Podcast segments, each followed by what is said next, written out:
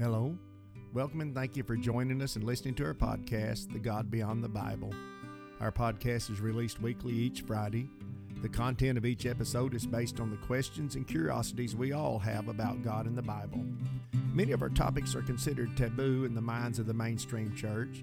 You will find our discussions to be, I think, refreshing and often far from traditional. But we don't just skirt around these complex issues but confront them head on, and not in the way you're used to hearing them discussed on typical Christian talk shows. I'm Alan Rowland, creator and host of The God Beyond the Bible. As of the launch of this podcast, I've been a pastor for more than 35 years. My co host is my daughter Trayson, and our engineer co producer is my daughter Tabitha.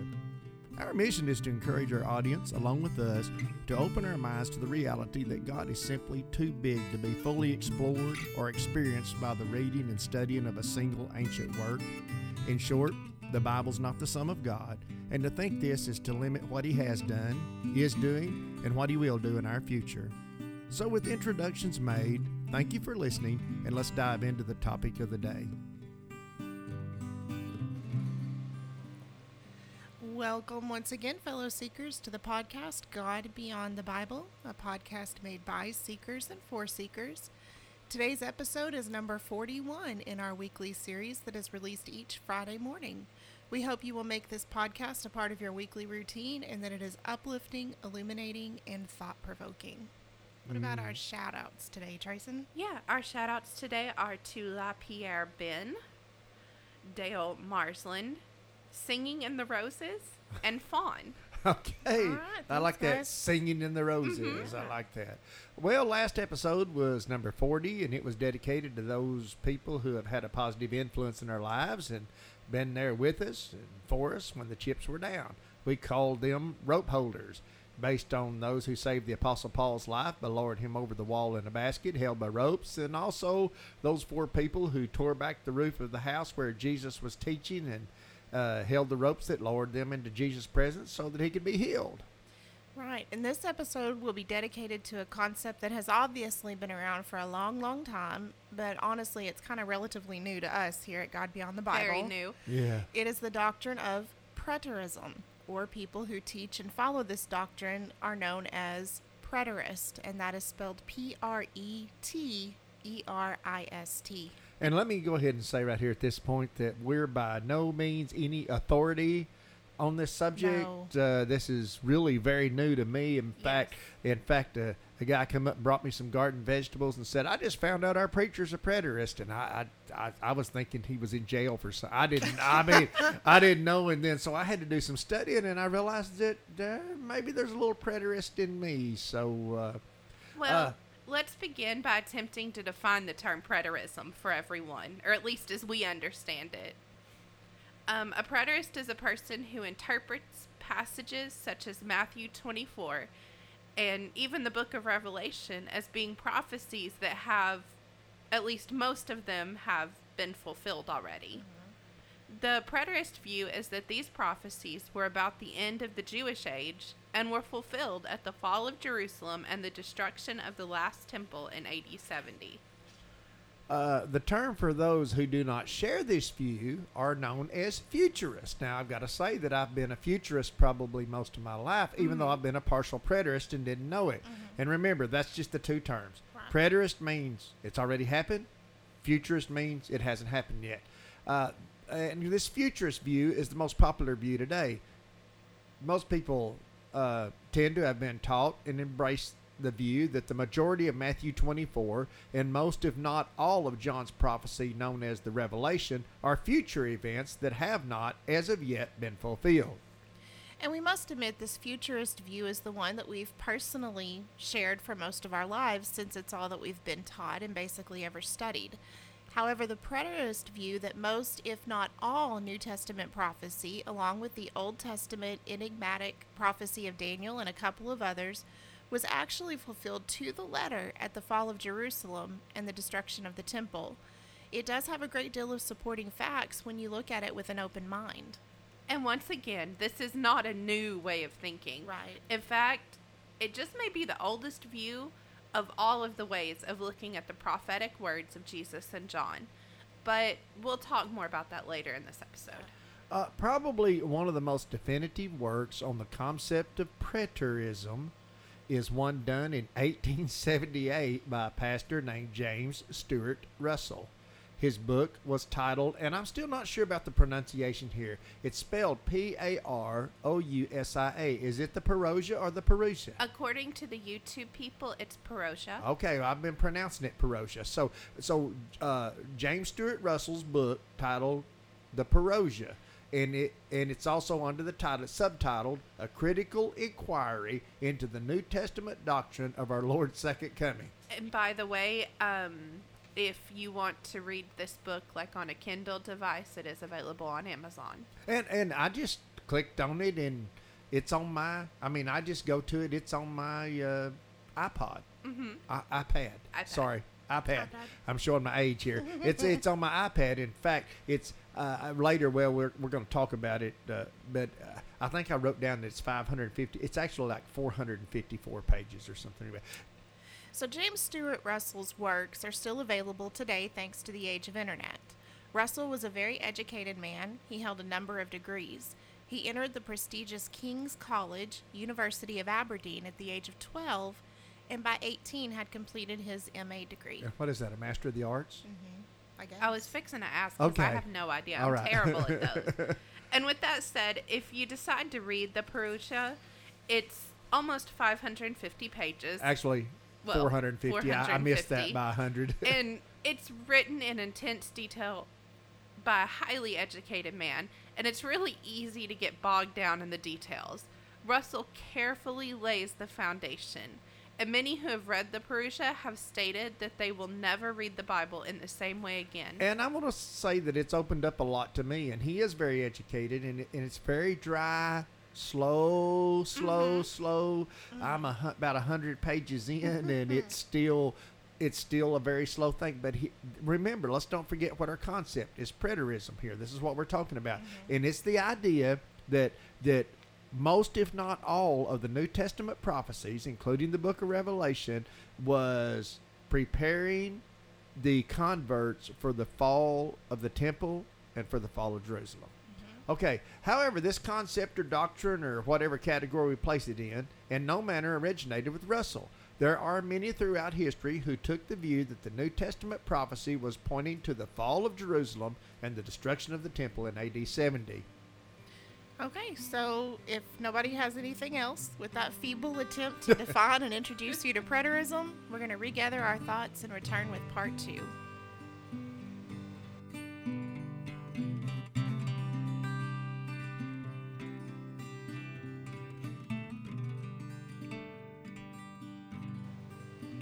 Right, and welcome back, Seekers. Today's topic is the preterist view or preterism, and I'm so afraid I'm going to say that word wrong. yeah. In segment one, we introduced this concept and have concluded that, simply put, there are two ways that one may interpret New Testament prophecy. The first way, number one, is the most popular view in the age we live in. It's the futurist view that most, if not all, of Matthew 24 and the book of Revelation were written to be fulfilled sometime in the unknown future that has not yet come. And of course, the second point of view is the preterist view that most, if not all, these prophecies have been fulfilled and was mostly fulfilled in a single event, being the destruction of Jerusalem and the last Jewish temple. Since we're probably at least somewhat familiar with the futurist view, let's take a closer look at just a few of the many, many things recorded in the Bible that support the preterist view. The first and maybe most significant of these are the words of Jesus himself. The most entering, interesting passage is found in Matthew chapter 16. The chapter begins with the Pharisees and the Sadducees demanding a sign from Jesus to prove his messiahship. Jesus then warns the disciples to watch out for the yeast of the Jewish religious leaders. And then the next in Matthew 16, we have Jesus presenting the disciples the question, Who do you say I am? To which Peter replied, You are the Messiah, the Son of the living God. Next in the chapter, Jesus tells the disciples how he must go down to Jerusalem and be arrested and killed, and on the third day will rise again. To which Peter protests, and Jesus says, Get behind me, Satan. And now we'll pick up the narrative in Matthew chapter 16, verse 24. Then Jesus said to his disciples, If any of you wants to be my follower, you must turn from your selfish ways, take up your cross, and follow me. If you try to hang on to your life, you will lose it. But if you give up your life for my sake, you will save it. And what do you benefit if you gain the whole world but lose your own soul? Is anything worth more than your soul? Now, Jesus continues now in verse 27, and this is where it gets very interesting. Verse 27 reads like this For the Son of Man will come with his angels in the glory of his Father, and will judge all people according to their deeds. Then, verse 28 And I tell you the truth, Jesus says, some standing here right now will not die before they see the Son of Man coming in glory. This same statement is recorded in Mark 9 1. And at first glance, since the event known as the Transfiguration follows Jesus' statement, we might interpret this to be the event that Jesus is talking about, or that's at least what we've all been taught. However, Jesus plainly said that some standing there would not die, or in the King James Version, taste death, before they witness Jesus come with his angels, judge according to deeds, and establish his kingdom. We have no indication that the events that happened on the Mount of Transig- Transfiguration, I'm getting catching Tracy's disease here. we have no indication that the events that happened on the Mount of Transfiguration fulfilled this prophecy. And besides, this event happened only six days after Jesus made the statement that some standing here would not die. So there's hardly need for such a stamp on an event that would occur so soon. Right. So, this statement of Jesus himself is the most problematic statement to the futurist. And again, it is usually set aside with the explanation that Jesus must have been referring to the Transfiguration, but it seems pretty clear he wasn't. Well, guys, don't click off of us just yet. We'll be right back with part three and some more compelling arguments of the preterist point of view. And we'll we'll make up for that that time that we've not spent so far. Oh, there you We're- go. The last the last Yes. segment.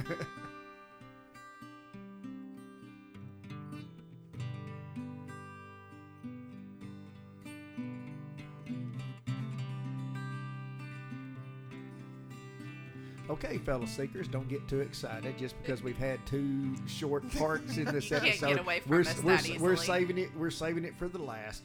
Okay, we're back with part three of our podcast, God Beyond the Bible, with a new look at an old doctrine that we don't hear much anymore. Uh, since most modern believers have been taught to embrace the futurist view that most of the New Testament prophecies are meant for some unknown time in the distant future. However, there is another point of view that has been around much longer than the futurist view, and that is the preterist view eh, that most, if not all, prophecy in Matthew 24 and the Revelation were fulfilled in AD 70 in the fall of Jerusalem and destruction of the temple at the hand of Nero Caesar. And let me say this right here. Actually, I think it was Titus Caesar. I think the siege started in AD 66. Now, I did a little history on this after I uh-huh. wrote this, and I think Nero Caesar died during the siege, and Titus Caesar, I believe I'm right here. Mm-hmm. I believe, but another Caesar took over. I think it was Titus Caesar took over, and he actually was the one that was in power at the destruction of Jerusalem, Okay. and he actually begged those people to just give up. He didn't want to destroy Jerusalem and the temple. He even, I understand, I'm reading some of Josephus's writings. He sent Josephus in to plead with them. Look, Yeah. folks, we don't want to destroy y'all. Anyway, so anyway, so we're laying this at Nero Caesar because he gets all of the, but he started the siege on mm-hmm. Jerusalem. right. And we've looked at a statement by Jesus himself that said that some of the disciples themselves would be alive to witness his return and judgment. This itself is a hard statement to balance with our futurist view that Jesus was speaking of an event that would take place 2,000 years and counting into the unknown future. So now let's take a look at Matthew 24 and the question presented to Jesus and his reply because it actually all started, but we'll, we'll get into it. The chapter begins with Jesus and his disciples strolling along on the temple grounds, and the disciples pointing out the grandeur and the magnificence and the beauty of the temple grounds and the buildings. Jesus then informs them that there is coming a time when all this will be destroyed and not one stone will be left standing. Perplexed by this statement, the disciples ask what is in ask what is in the futurist view a series of questions. However, in the preterist view, it's only one question on their minds. the destruction of the temple. So let's read. We're going to start in Matthew 24, verse 3. Later, Jesus sat on the Mount of Olives. His disciples came to him privately and said, Tell us when all this will happen. What sign will signal your return and the end of the world? And I put world in quotations here. Okay, so first let's remember what was perplexing the disciples. It was Jesus' statement that the temple would be destroyed, not something that might happen 2,000 years in the future. And just to keep in mind too, you know, the temple is a big deal. It, it in was everything. Right. Yes. It was everything. It That was life. that- Every day was the temple. It was. It was. Uh, G, uh, their whole religious world Yes. revolves Right. around the temple. But where we have our difficulty is in the English translation, where it appears they're asking about the temple destruction and then asking about the end of the world, which is Well, Quite a bit Eng- different. Mm-hmm. Well, and that's how the English Bibles, all of our translations say, "and the end of the world." Mm-hmm. The problem is they did not ask about the end of the world. The word they used was the Greek word a i o n, aeon, which means age. So they didn't ask when the world would end. They asked when this age would end. Clearly speaking of the Jewish age, since the destruction of the temple would end the age of the temple worship as they knew it. Remember, in their minds, no temple, no religion, no presence of God. And keep in mind too, this is something I learned in helping um, Tabby and her kids with some of their Bible teachings they've been doing. The Jews divided time by they had the Abraham period, Right? they had the tabernacle period, Uh-huh. they had the first temple period, and what they called the second temple period, which is where they were. The first Right temple now. period was Solomon's temple. Yes, and, then it was destroyed. This is another temple that's been Mhm. rebuilt, and now this one's going to be destroyed. this destroyed. was literally how the way we define our time by BC and AD. Mm-hmm. That was how they divided their time was into these temple periods. That's right. Okay. So the fact is, if you look, most English Bibles have a footnote on Matthew 24 3 that tells you that the word was age. And the reason this is important is that when we use the right word, this passage doesn't become three questions at all, but a single question that has three parts.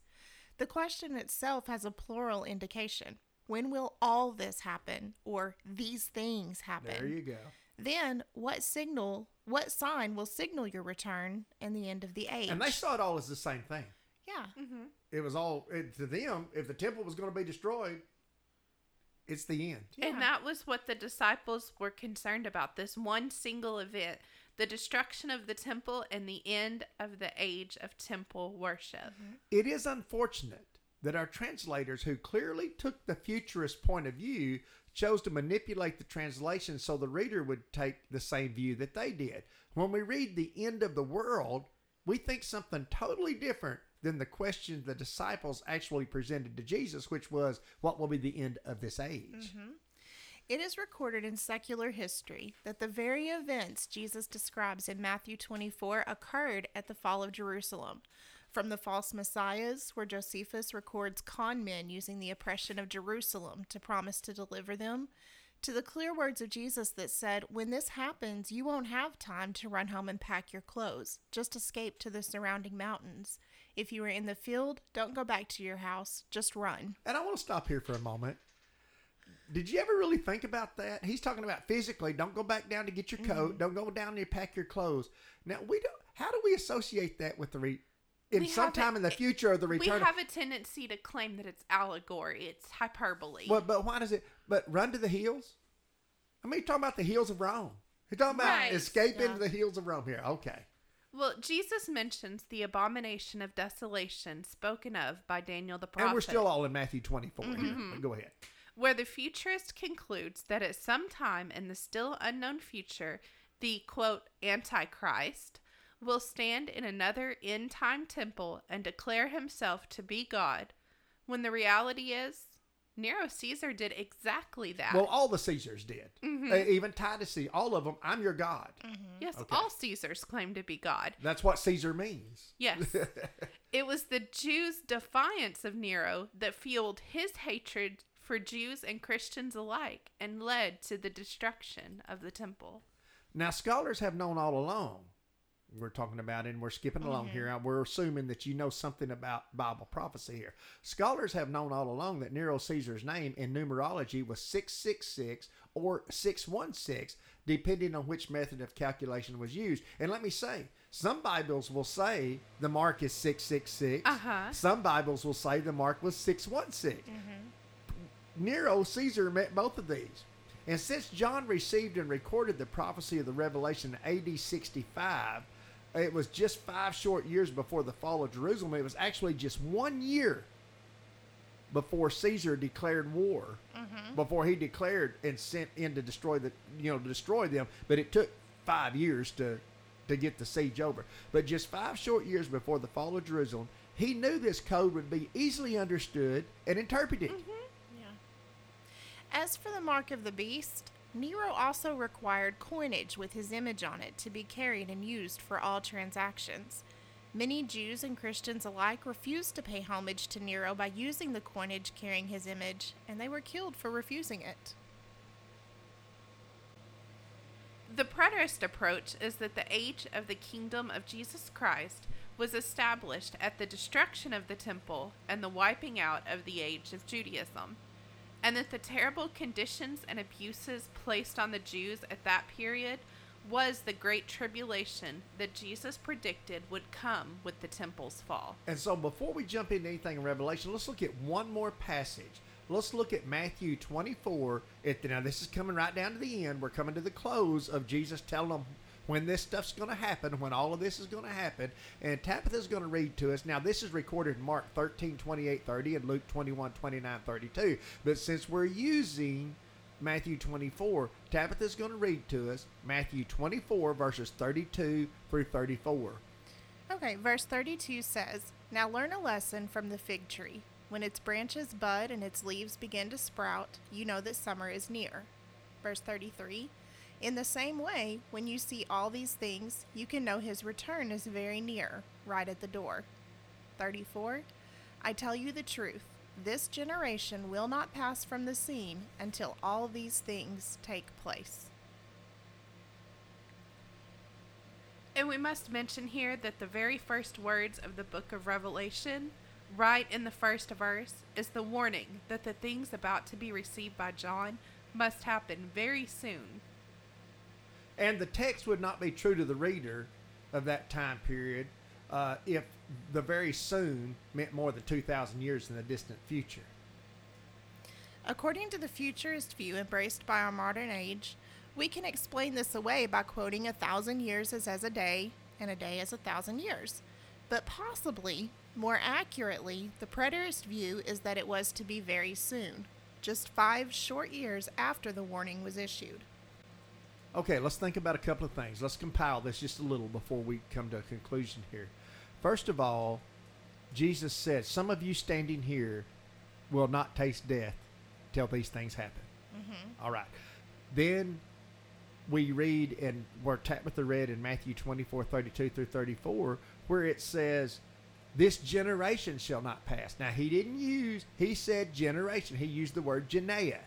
This generation shall not pass. Now, a generation is considered to be 30 or 40 years in that time. Mm-hmm, right. And and in AD, he was Jesus was speaking these words in about AD 33 to AD 35, and it would be 35 short years later that the siege and the temple would fall. That would fall within a generation, right? Yes. Definitely. I mean, so and then we read in the book of Revelation to be true to the text. We let's let's get us all up to speed. He said when he started out the whole book by saying, "Write down these things that must happen very soon." hmm So to be true to the text, like we said, a couple of thousand years is not very soon, is it? No. No.